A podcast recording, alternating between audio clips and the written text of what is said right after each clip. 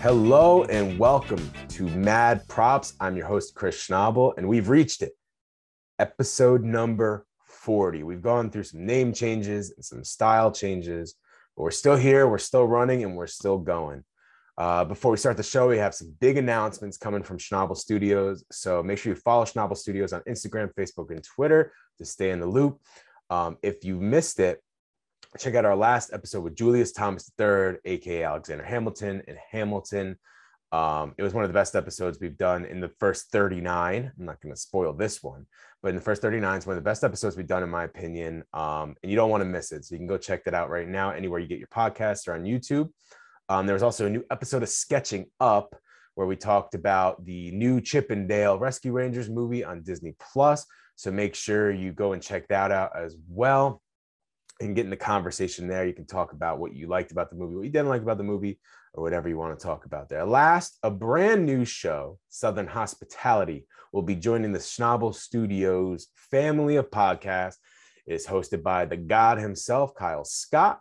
He'll be talking about hip hop, old and new, uh, entertainment, and more. You don't want to miss out on this. It's going to be coming at the end of this month. So we're in June. At the end of this month, we'll be getting Southern Hospitality. So you don't want to miss that. Definitely stay locked into the channels. Make sure you get updates and notifications so you can get these when they first come out and you can stay up and stay locked on the channel. Okay, let's do it. Let's get to the show. Let's get to the guest. Let's go.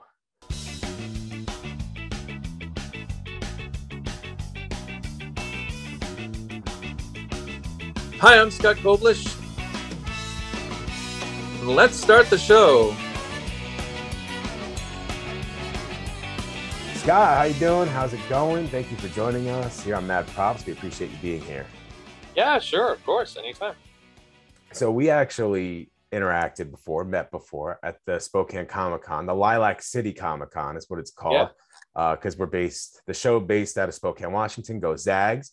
And my girlfriend and I, Mary, had you commission this beautiful piece of artwork sitting behind me now of me and her, completely accurate, by the way. I'm that chiseled. I had to show you before. I was like, make it this sure. chiseled. And yeah, absolutely. Yeah, um, yeah. And you made this. And we were talking before the show. This is one of my favorite things. I love being drawn. I love having that kind of stuff done. And once that happened, I turned to Mary and said, I need to get this guy on the show. I need to get him on. I need to talk to him. So, and here we are. It's happened. Yeah, I got you absolutely. on. So we'll start by saying thank you for the piece. I love the piece. Thank you for the piece. Absolutely. Well, it was a pleasure meeting you and Mary. Like they're, yeah, you're both great. So I had fun drawing it, and uh, I love Deadpool stuff. So Deadpool's always so flexible as far as like what you can and can't do with it. So when when we were walking away, I was looking at it, and she's like, "Oh, you really like it?" I'm like, "No, you don't understand. Like he drew Deadpool. He he was the artist for Deadpool. Yeah. Like, and then he drew us as Deadpool. Like, you, you don't understand what you're looking at right now. like, like the, the artist, meta, yeah, the meta aspect of it is is intense. Yeah. and it's like it's nothing more Deadpool than it being someone else in Deadpool. It's just it was great. It just I loved it. Um, we were able to show you, I believe, the picture of us from Halloween with the dog as Deadpool, and yeah. the dog hated being Deadpool but um, it's it's a great time. That was a great time. But you said that you had one more Comic Con you were going to, and then you were going to kind of take some time. So is that something you do a lot? Do you tour Comic Cons like yearly or I anything did, like that? Yeah, I wind up in a lot of different comic conventions all year long. Um, usually, well, so it depends. Uh, the pandemic obviously kind of threw a wrench into everything for the past couple of years, but um, I was doing anywhere in between, I want to say five and 12 different conventions during the year. So um, I'll probably do, there's a, there's one coming up in Stockton, California. And I don't know, everyone's trying to get me to go to Long Beach.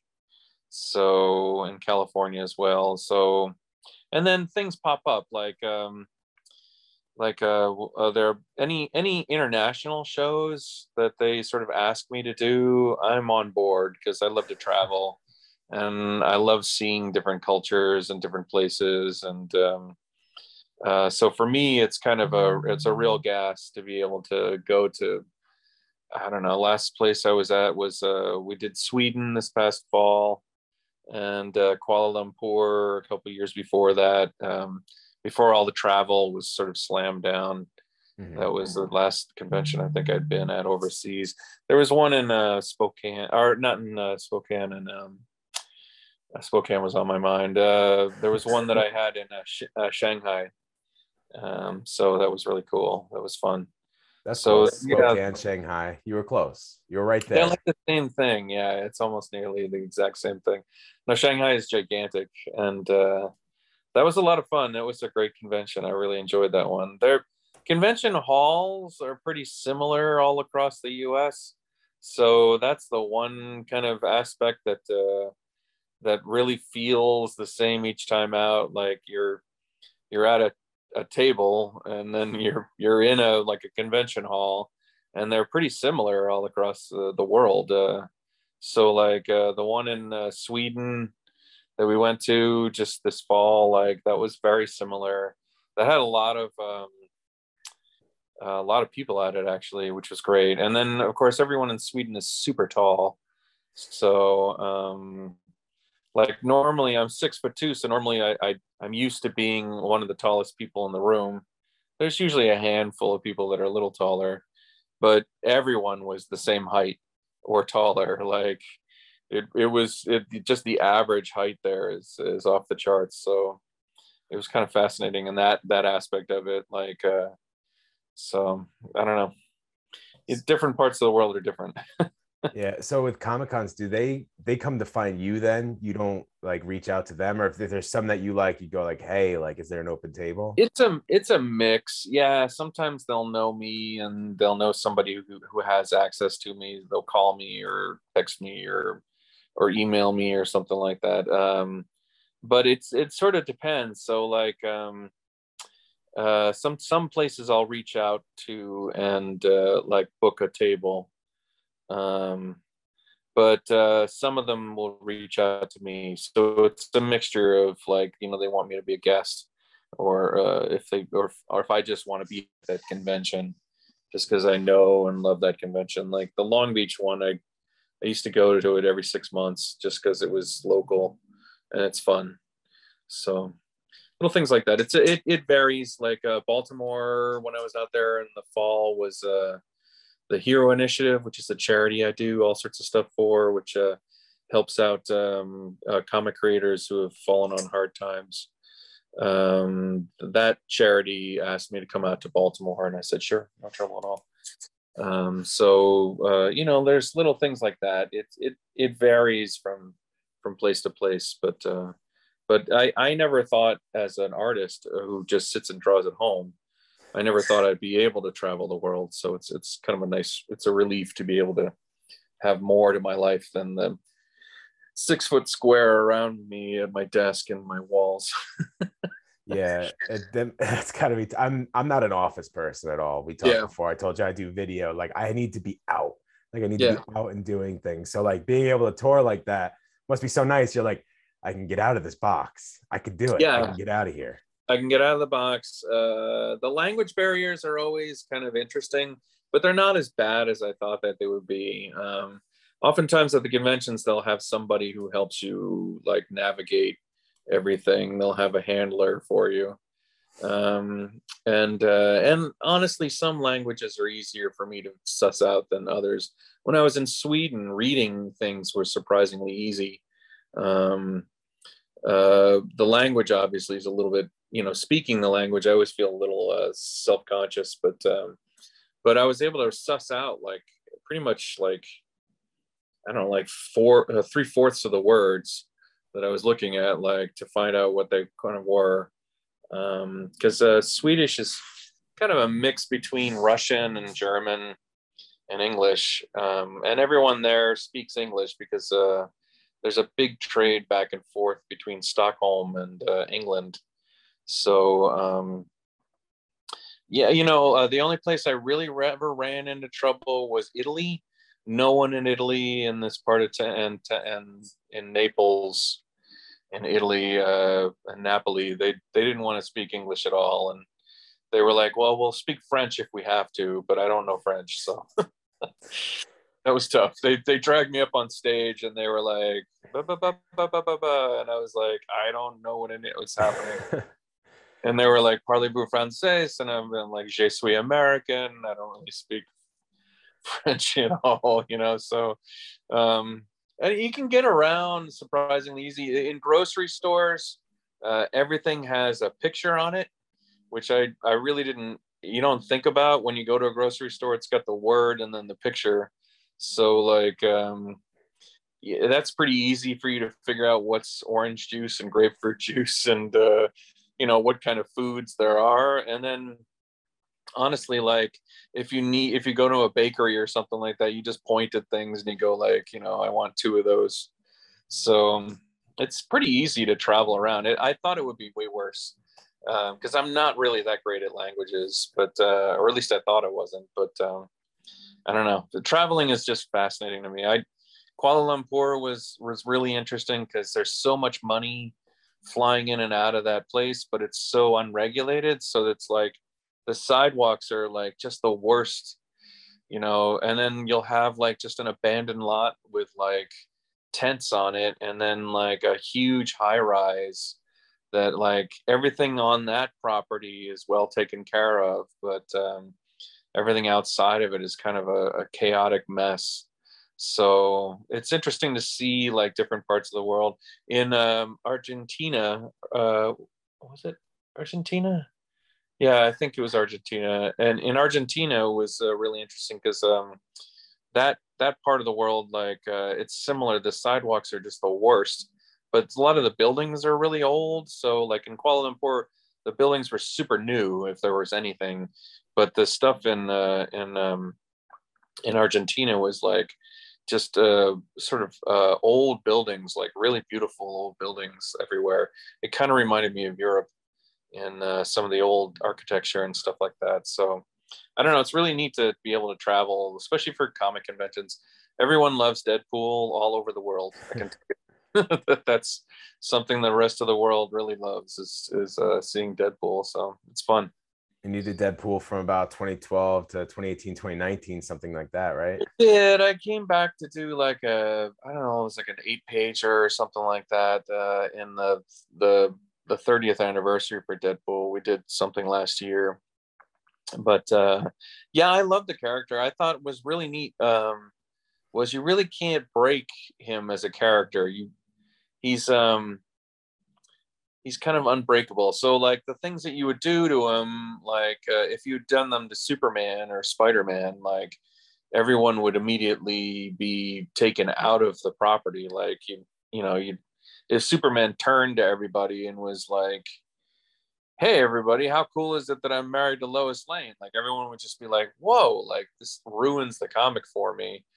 But like, um, if you if gave you him an afro yeah yeah exactly if you if you drew drew him in like uh in bell bottoms and put an afro wig on him like um it would kind of ruin the character you wouldn't you wouldn't trust it anymore and and superman's been through a lot so like that's saying good um for a guy that like was uh you know turning into all sorts of uh bees or whatever he, he would turn into in the 50s but with deadpool it's um uh, you just can't break the character. Like the more we did with him, that was ridiculous. Like uh, just the more everybody really loved it. Like everyone just was on board with all the silly stuff, and and I got to do a lot of the silly stuff. So that was that was super fun. The comedy aspect of it is is really interesting because there's not a lot of comics out there that even dive into comedy in any way. So uh, and it's hard to do. It's you have to really make sure that like all the jokes are landing the best they can it's uh it's easy to draw like a character who's like all roided out and like uh you know ah my wife was murdered you know like that kind of thing. Um that kind of pathos or bathos is really simple and really easy to do but comedy is hard so. Yeah and that's kind of what you did. Um i was going to talk about a little later but i'll get into it now with your newer one that you've been on, the secret uh, history of the war on weed, you have this big, giant, macho fighting government lizards guy, but then yeah. you kind of turn him around because he gets a taste of the weed a little bit, and he's like, "Wait, this is wrong." Yeah, like, this is. Yeah, that was the that was the fun thing to do on that one. We we sort of reverse engineered that property. It was we had learned that there was a 420 uh, release date for comics. Comics usually come out on Wednesdays, and there was a 420 release date, and we were like, we just put our heads together. We were like, what what what could we do with that? And um, it it turned out like a lot of fun, and we're gonna do more of this stuff with that character. I think uh, Scotch McTiernan. So we're I'm just about to start. Once I wrap up this one comic, it's a monster comic. Um, once I wrap this up, I'll, I'm jumping into the, the Halloween special that we're gonna do. We're gonna do two more, so it'll be a Halloween themed comic and then a Christmas themed comic, and um, and then I don't know. There's probably gonna be more after that. We're, you know, it's a weird it's a weird time in comics. I think that the world is kind of ready for new properties. So different doing, too. They're, yeah. all following the same baseline now. Now, as much as I love the stuff like that, I understand like yeah, people are trying to break away from. I think that's why the boys became so successful because it was Yeah, kind the- of breaking yeah. the mold of the superhero tropes. Yeah, well, the boys is uh, you know, it's funny that that um, the Justice League is everywhere essentially, Mhm. but it's nowhere as well. Like it's so funny to watch. Like um, the boys is a really successful Justice League. Uh, Umbrella Academy is a really successful X Men. Like it's just interesting to watch like Justice League and X Men on the sidelines while like honestly some of these other properties like are just taking and running it. You- you've got my hero academia which is an amazing x-men kind of thing but uh, x-men is just nowhere to be found. So it's really fascinating to me to see like what's out there and what people do with it. Um, the scotch mctiernan stuff that we're doing it doesn't really have a like a, a comic book um, parallel. So it's not like uh it's not like a Deadpool kind of thing. It's it's a little bit more like um like an 80s kind of like uh Arnold Schwarzenegger or uh, Van Damme or um, um, Yeah. Sylvester Stallone kind of thing. That's I got a So Rambo vibe in the beginning Yeah. with a with a uh, Schwarzenegger look. Yeah, yeah, yeah, yeah.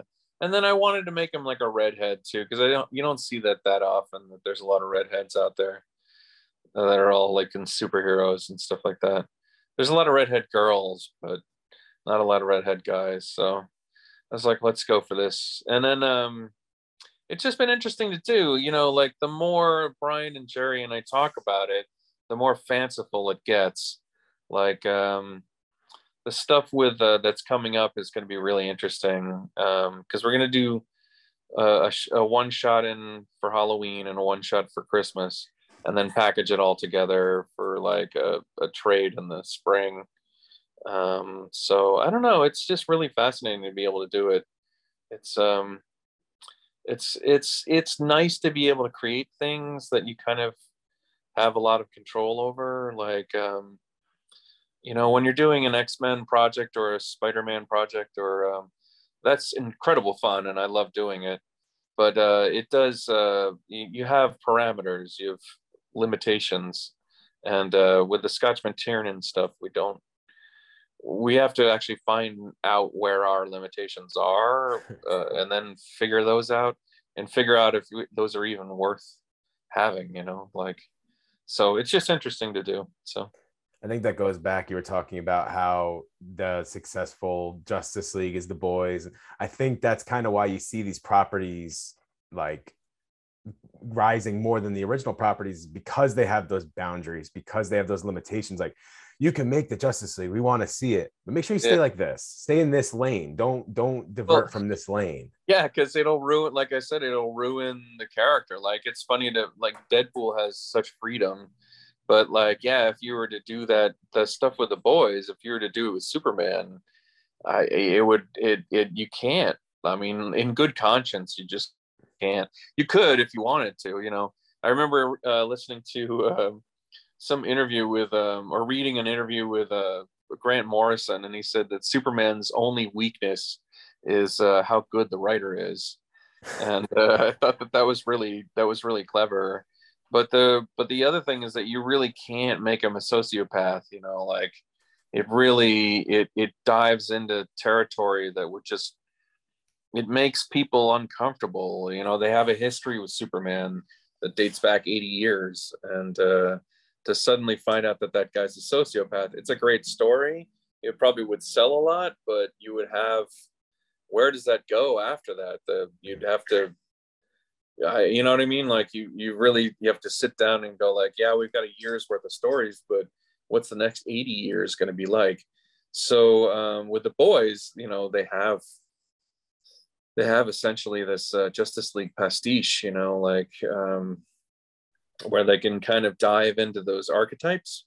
Like uh, you'll have a Wonder Woman archetype, or you'll have a, a, Flash archetype, and they can kind of like dive into like what it's like um, in particular patterns, you know, and fool around with that sort of the expectations that you have, having read the Flash for 80 years or however long it's been and then to, to sort of run across a flash character that uh, you know is struggling with their speed or their heart rate or you know they're having trouble with their metabolism um, you know that's that's really fascinating to be able to do something like that. But uh, but it's only a one-time thing in in the uh, in you know in you can do it outside of the flash but you can't really do it in the flash.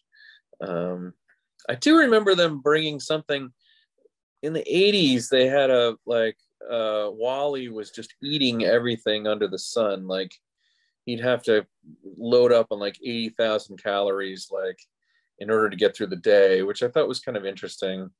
But uh they kind of dropped that after a while. It's it's too much to watch the Flash just eating. Yeah i think so but at any rate, uh, there's all sorts of things you can do with like uh, you know things like the boys and My Hero Academia and like um, you know, Umbrella Academy and stuff like that. There, it's just fascinating TV to watch. I'm I'm kind of psyched about Umbrella Academy coming back, and I'm in the yeah. middle of the boys now too. So although I might I might let a an episode or two pile up because um, I kind of like blowing through them. Yeah, that's that's how I'm feeling too. Especially so you're on the third season of the boys. Yeah.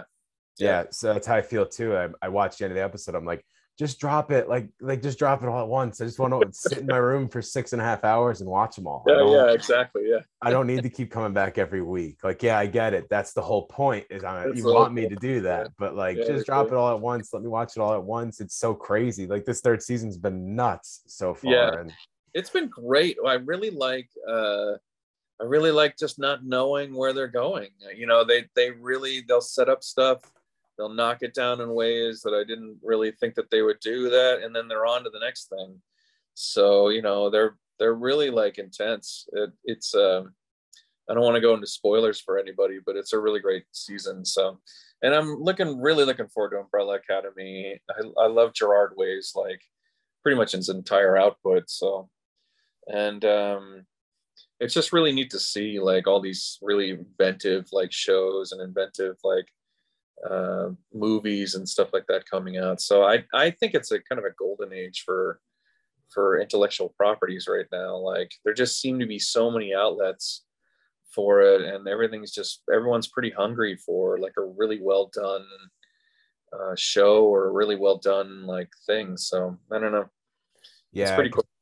I completely uh, Umbrella Academy. I love both the boys and Umbrella Academy. One thing I love about both of them is the creative different or the creative changes they've made with some of the stuff. Like mm-hmm. they still follow pretty base of the beginning, but like especially Umbrella Academy is very different in the comic. Uh, oh which, yeah, I think the show is better than the comic, to be honest. I, but for, uh, honestly, for both of them, that's my opinion. I like yeah. the show much more than I like the comics, especially the boys. For me, like I, I enjoyed Umbrella Academy. I really like Umbrella Academy. Mm-hmm. I like the comic as well, but I also really love the show. I love the show more yeah. than the. But the boys, like I like the comic, but I just never. I was I would read it and I never just got super super into it where I just told you I just wish they would drop the entire season of three because I would sit there and watch it for six and a half hours. Yeah. So I, I like the creative differences they took with it.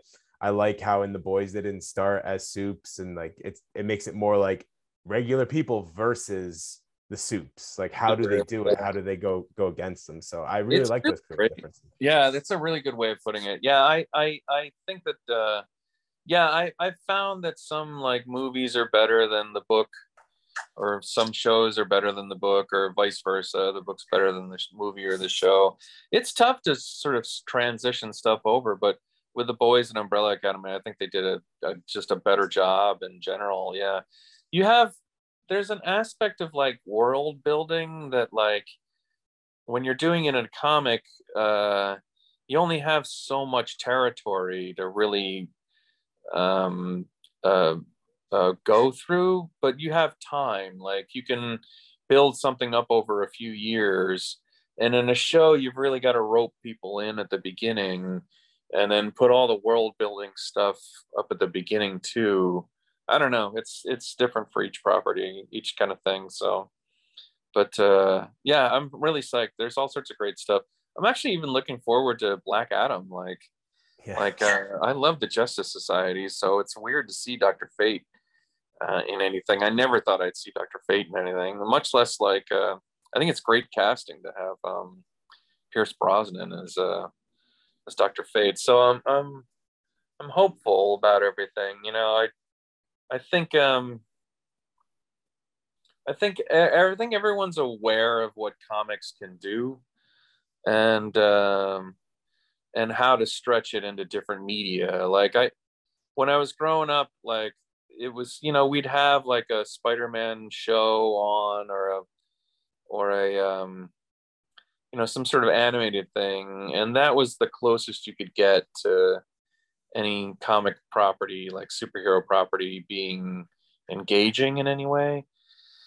Um, some of the tv shows would just kind of fail on like weird levels like you'd have uh, Reb Brown as like captain america or even the there was a Captain America movie in the early 90s or late 80s that was just atrocious.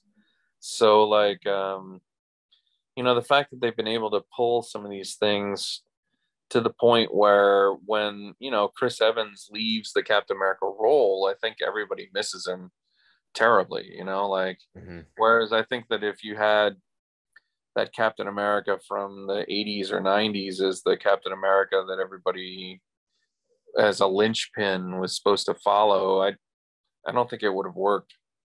No, I, I it's crazy to look. It's a great case study to do, like how the media of comic books became what it is today. Because if you think about comic books in the media, like outside of being comic books, it was like the Adam West shows or the old yep. Spider-Man cartoons from the uh, 60s yeah. going into the 70s, and how it had to be funny, it had to be quirky, it had to be and then you know batman 89 comes out and batman mm-hmm. animated series and sam raimi spider-man it shows like no these could be like movies that are like like good good acting good good writing like they don't have to be comedies.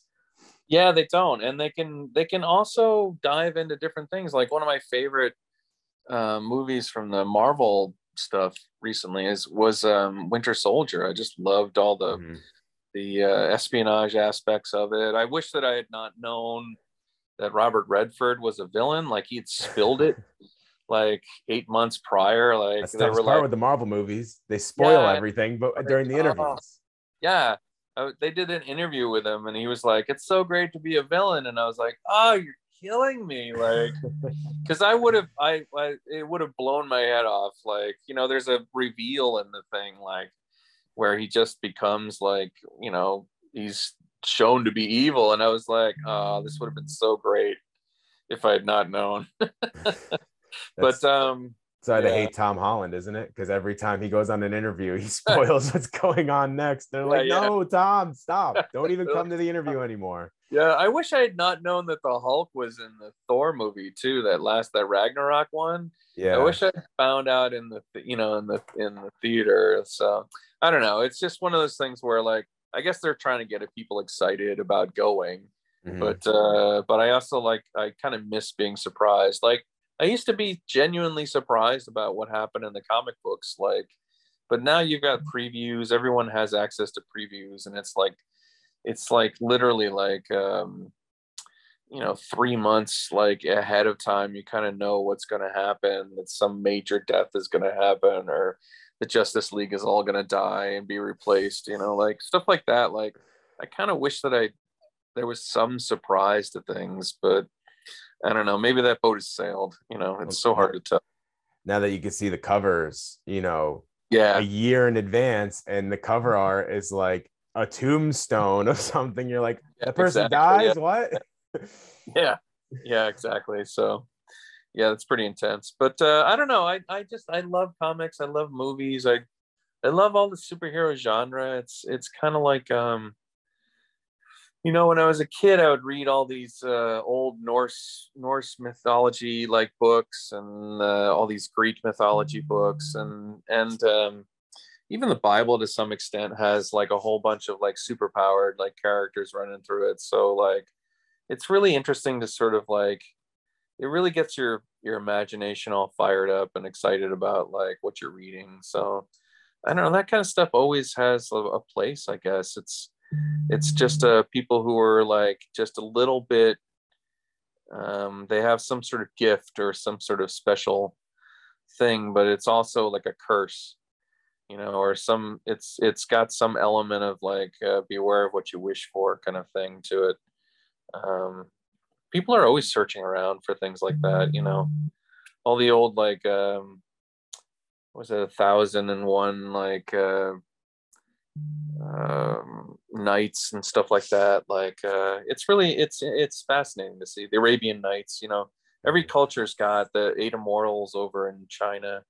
Every every culture has like people who are a little bit better at what they do or they're they're like the epitome of um, of what humankind can do and then there's also the with that there's also the fall for that character sort of built in you know so There's, i love that sort of stuff yeah. there, there's always been a media of like hum, like people that hear the stories of blank and make it out to be more than it ever was like that's what Yeah. we're talking about something like there's always the like and and even when you were like in school you, you think about it you're in school when you were young and there you heard did you hear billy? He beat up so and so he threw him up against the wall and did Sure, you know, yeah, all that yeah, really yeah. happened is he pushed him and they got they got whatever.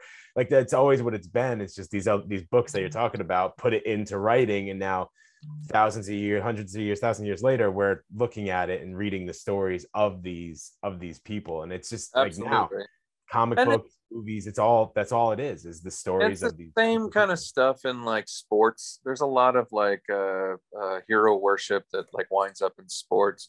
You know i'll meet a lot of the wrestlers like at these conventions and uh they're just genuinely sweet guys they're nice but uh you know it's it's fascinating to sort of like see um some of these people that you see far away uh, and their stories are sort of built up in your head and then you meet them and it's like it's just they're like a normal person yeah. you know? But uh but you don't expect them to be because you've got this storyline in your head about who they are who they could be. So i don't know. It's interesting to to watch.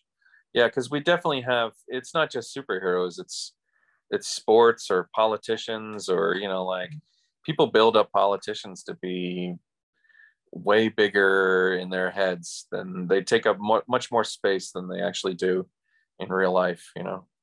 So it's just fascinating to me. It, it the whole like people just have this natural myth making kind of ability. Like their imaginations just take over. Whether it's like a person that you're involved in a relationship like you've seen it before where like you'll you'll see a couple there'll be two friends and like one person is just completely blind to what's going on with the other person do you know what i mean? And then you'll Mhm. talk to them and they'll they'll have this sort of skewed view of like of who this person could be to them or with them. And um it's like it's like human beings just have this kind of like natural ability to to uh to almost screw it up you know what i mean? To almost sort of say like like uh, uh this this person or this thing has an importance that i'm imparting to it that's much greater than like the importance that it would normally have.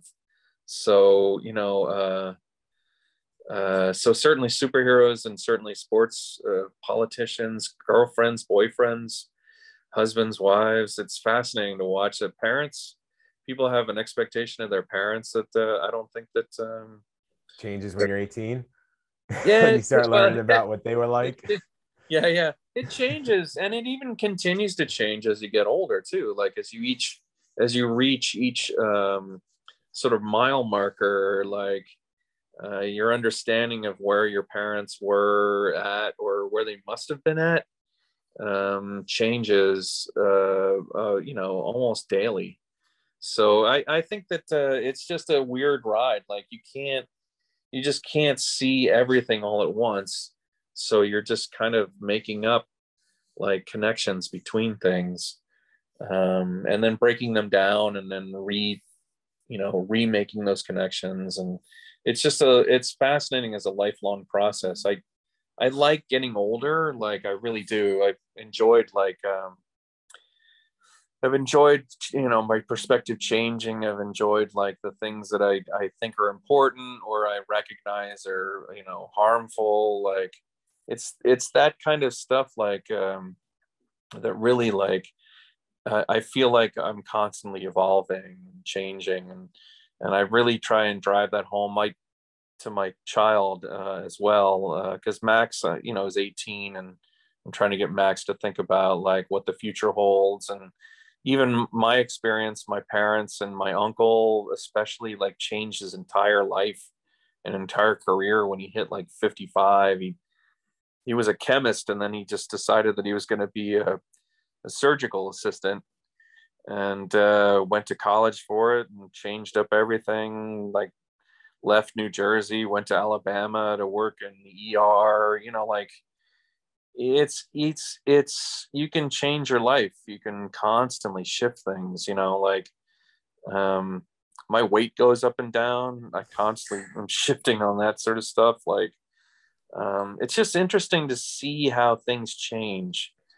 Um, you know, I I I got divorced and remarried, like that's a completely different relationship like and it's wonderful it's it's better in way many ways partly because of what i went through over the past couple years. So like um everything everything is a, a process and you don't have to get stuck in one particular thing. You can always shift things around. You can always um make new connections or you know even just going out and hanging out with friends can, can make a new connection with you you know like uh, where that wasn't there before. So like i just i love i love evolving it's it's fun for me so with all this, I mean, so I'll give a quick synopsis here because we didn't really go through how you got to where you are, but I could, I think I could give a quick synopsis. All right.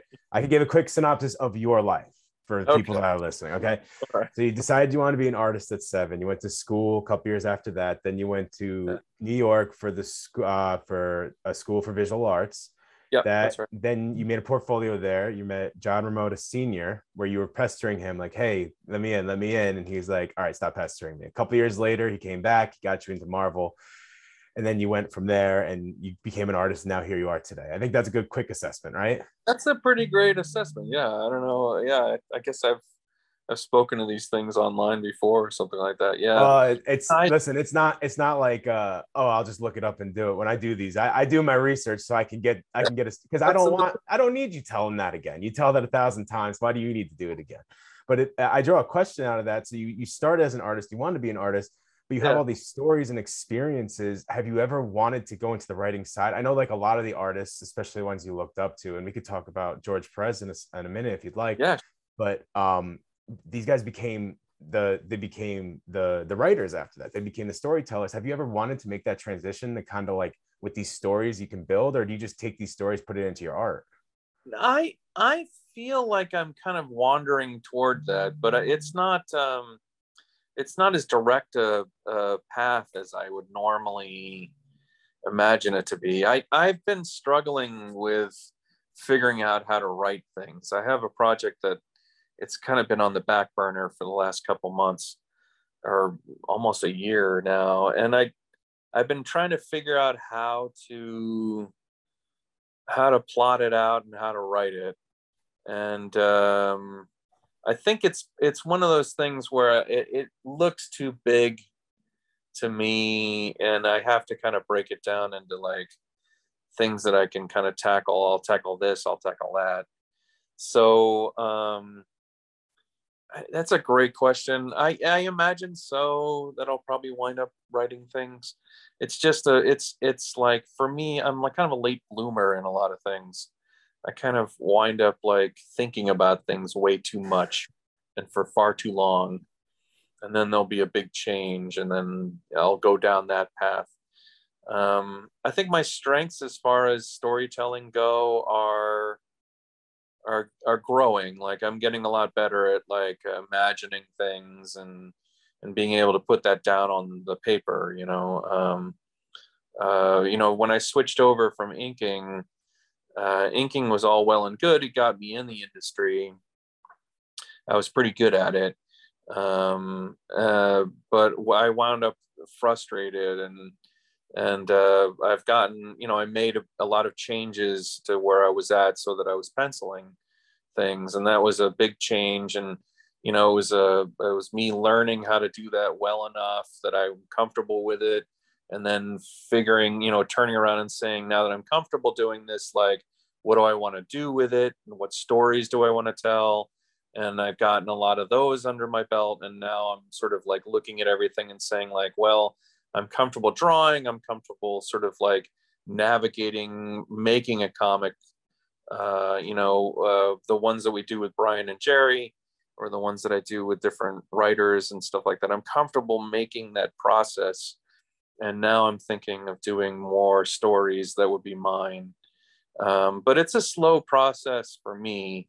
And I've watched a lot of guys like they crash and burn so like I try and steer away from that kind of like um, uh, shooting into the sky and then exploding and then like uh, just being in pieces for the rest of your life. So like I'm I'm trying to figure out how to do it in a in a in a way that I can continue to make a living. Do you know what I mean? Like mm-hmm. um, I've only I've only ever made a living drawing uh, since I was 22. So I want to continue that process.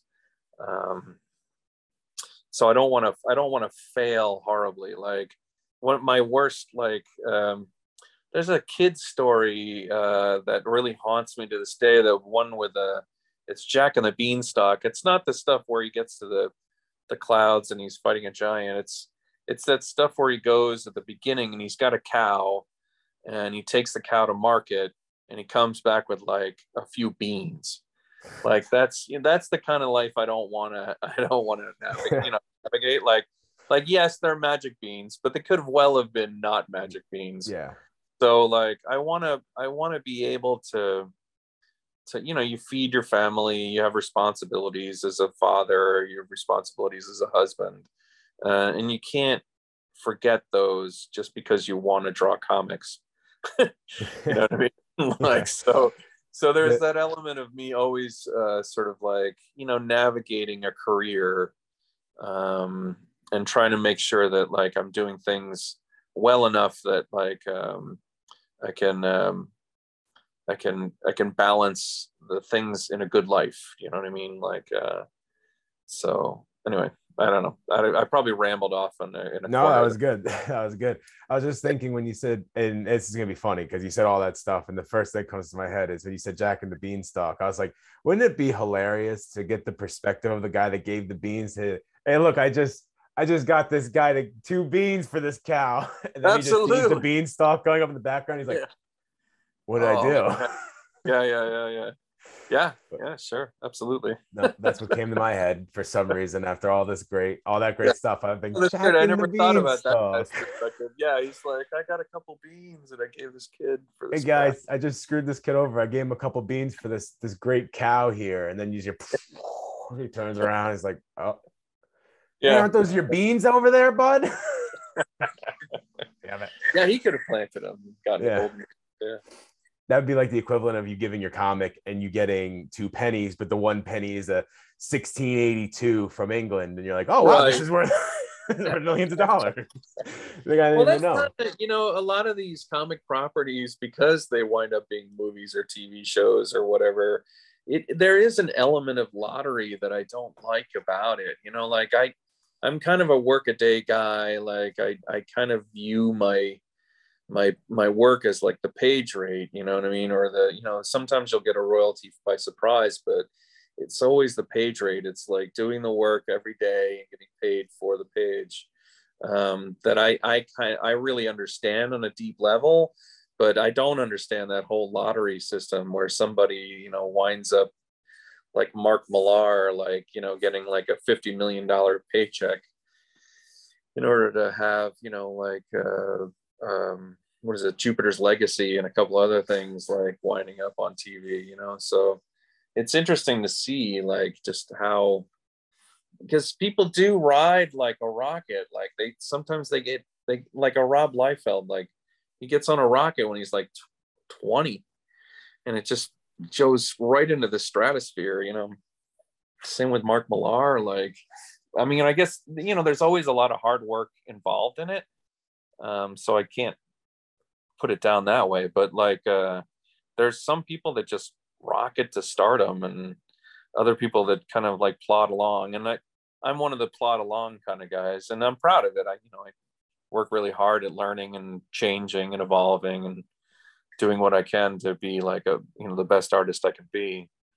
So I don't know. We have a we have a couple we have a couple more minutes, and I wanted to give you some time to talk about George Perez. I saw you were technically his last inker um, before he unfortunately. I guess I was. Yeah, that's passed. a really good point. Yeah, and um, that's kind of the guy that got you into being an artist. He kind of tried to emulate. He's one of the guys, I should say, that got you into artistry. So, yeah. As any thoughts, anything you want to say? I just want to give you some time to talk about him and maybe a little yeah, bit what he meant to um, you yeah, George. So it's funny. I mean, he just passed away, I guess, last month. Uh, George has been, he was the real, there's a couple, like, I loved comic books and I would pick them up. But then after like a little bit of time, you know, when you're a little kid, like five, six, seven, you you kind of the there's a few that are forgettable. You you'll pick up a couple hot stuffs or you know some archie comics and then they're kind of all the to me they were kind of all the same. But uh, there were there were a few artists and a few writers out there that uh, i would pick up the comics. I was surprised engaged and really like just like you really felt like they were presenting an entirely um like an entire world to you, you know. And I would, I, in the month in between any of these comics, like my imagination would just go. Like I would think about the cliffhanger, and I would think about the the world that they would be there, and I would draw that stuff on my own time. And a lot of it was George's stuff. Like George is the reason I loved Firestorm, which you know, because there were these eight page backups in Flash comic, and or like George is the reason I think all of us love the Teen Titans. The Teen Titans was honestly, I kind of thought it was a bit of a garbage property like before. And then George came along with Marv and made it unreal. I mean, like, we've been, they've been making stories off of the stories that George and Marv initiated. Uh, they've been making those stories for, um, they've been making those stories for decades now. And it's all the same characters. It's all the same like format. Like it's all the same uh, relationships that the characters have. And uh and for me like so my first experience with george was just he would present these stories and i would just eat them up. And then uh, as an adult like i got to meet him and uh he was just such a wonderful and kind person in person that that also just kind of blew my head off. Like there's a lot of anxiety that you have when you're at conventions uh, or you're meeting fans or you're meeting other professionals.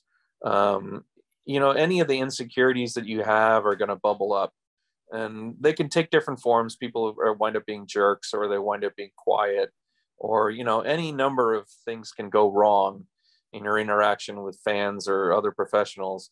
And watching George just be as kind and as happy and engaging and welcoming as he could be to every single person that he ever met um, that was a real eye opener for me. And it was one of those things where I was like, okay, you can be a good person, you can be a, a welcoming person and engaging and uh, just be a happy joy, a spot of joy for everybody that you meet. And um, so, on a personal level, he was that for me. And on a professional level, watching him navigate his, uh, you know, the the career that he had, where he went from Avengers and Fantastic Four to over to DC to do some Justice League stuff and Teen Titans and Wonder Woman, and then coming back to you know going out and doing some independent stuff like uh going seeing how hard that was for him. I watched him really struggle with that independent stuff like um i guess crimson plague was was not the success that he needed it to be. And then coming back to avengers and then going over to dc to do all sorts of stuff like it it's really it was fascinating to watch.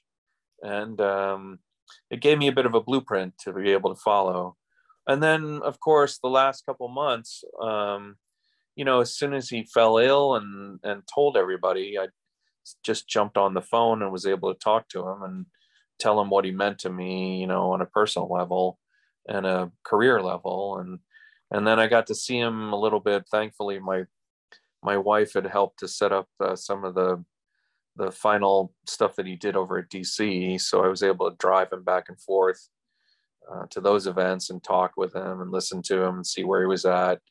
You know, it's um, when you're you're when not a lot of people have that ability to sort of be uh, present for everybody in their last days. And uh, I watched George be able to do that for pretty much everybody who loved him. Like um, he was able to sort of wrap things up with a lot of people. Um, and uh, for me that meant a lot but it was just an interesting aspect of you know someone's a sherpa essentially for you know their path towards uh, you know passing on they're dying. So it was just interesting to see like that aspect of george's life be you know he was so welcoming and he was so engaging and he was always telling stories and for him to be able to to help people have the last stories with him uh, on a personal level was really interesting to me. So you know, I got to see him. He he gave uh, Jill and me some marriage advice, which was sweet. And then you know, uh, you know, I gave him a hug, and then saw him off to the to the um, to the uh, hotel there. Just before that, we had gotten it was really interesting. We had gotten to see uh, Warner Brothers has a tour, I guess, that they had sort of set up.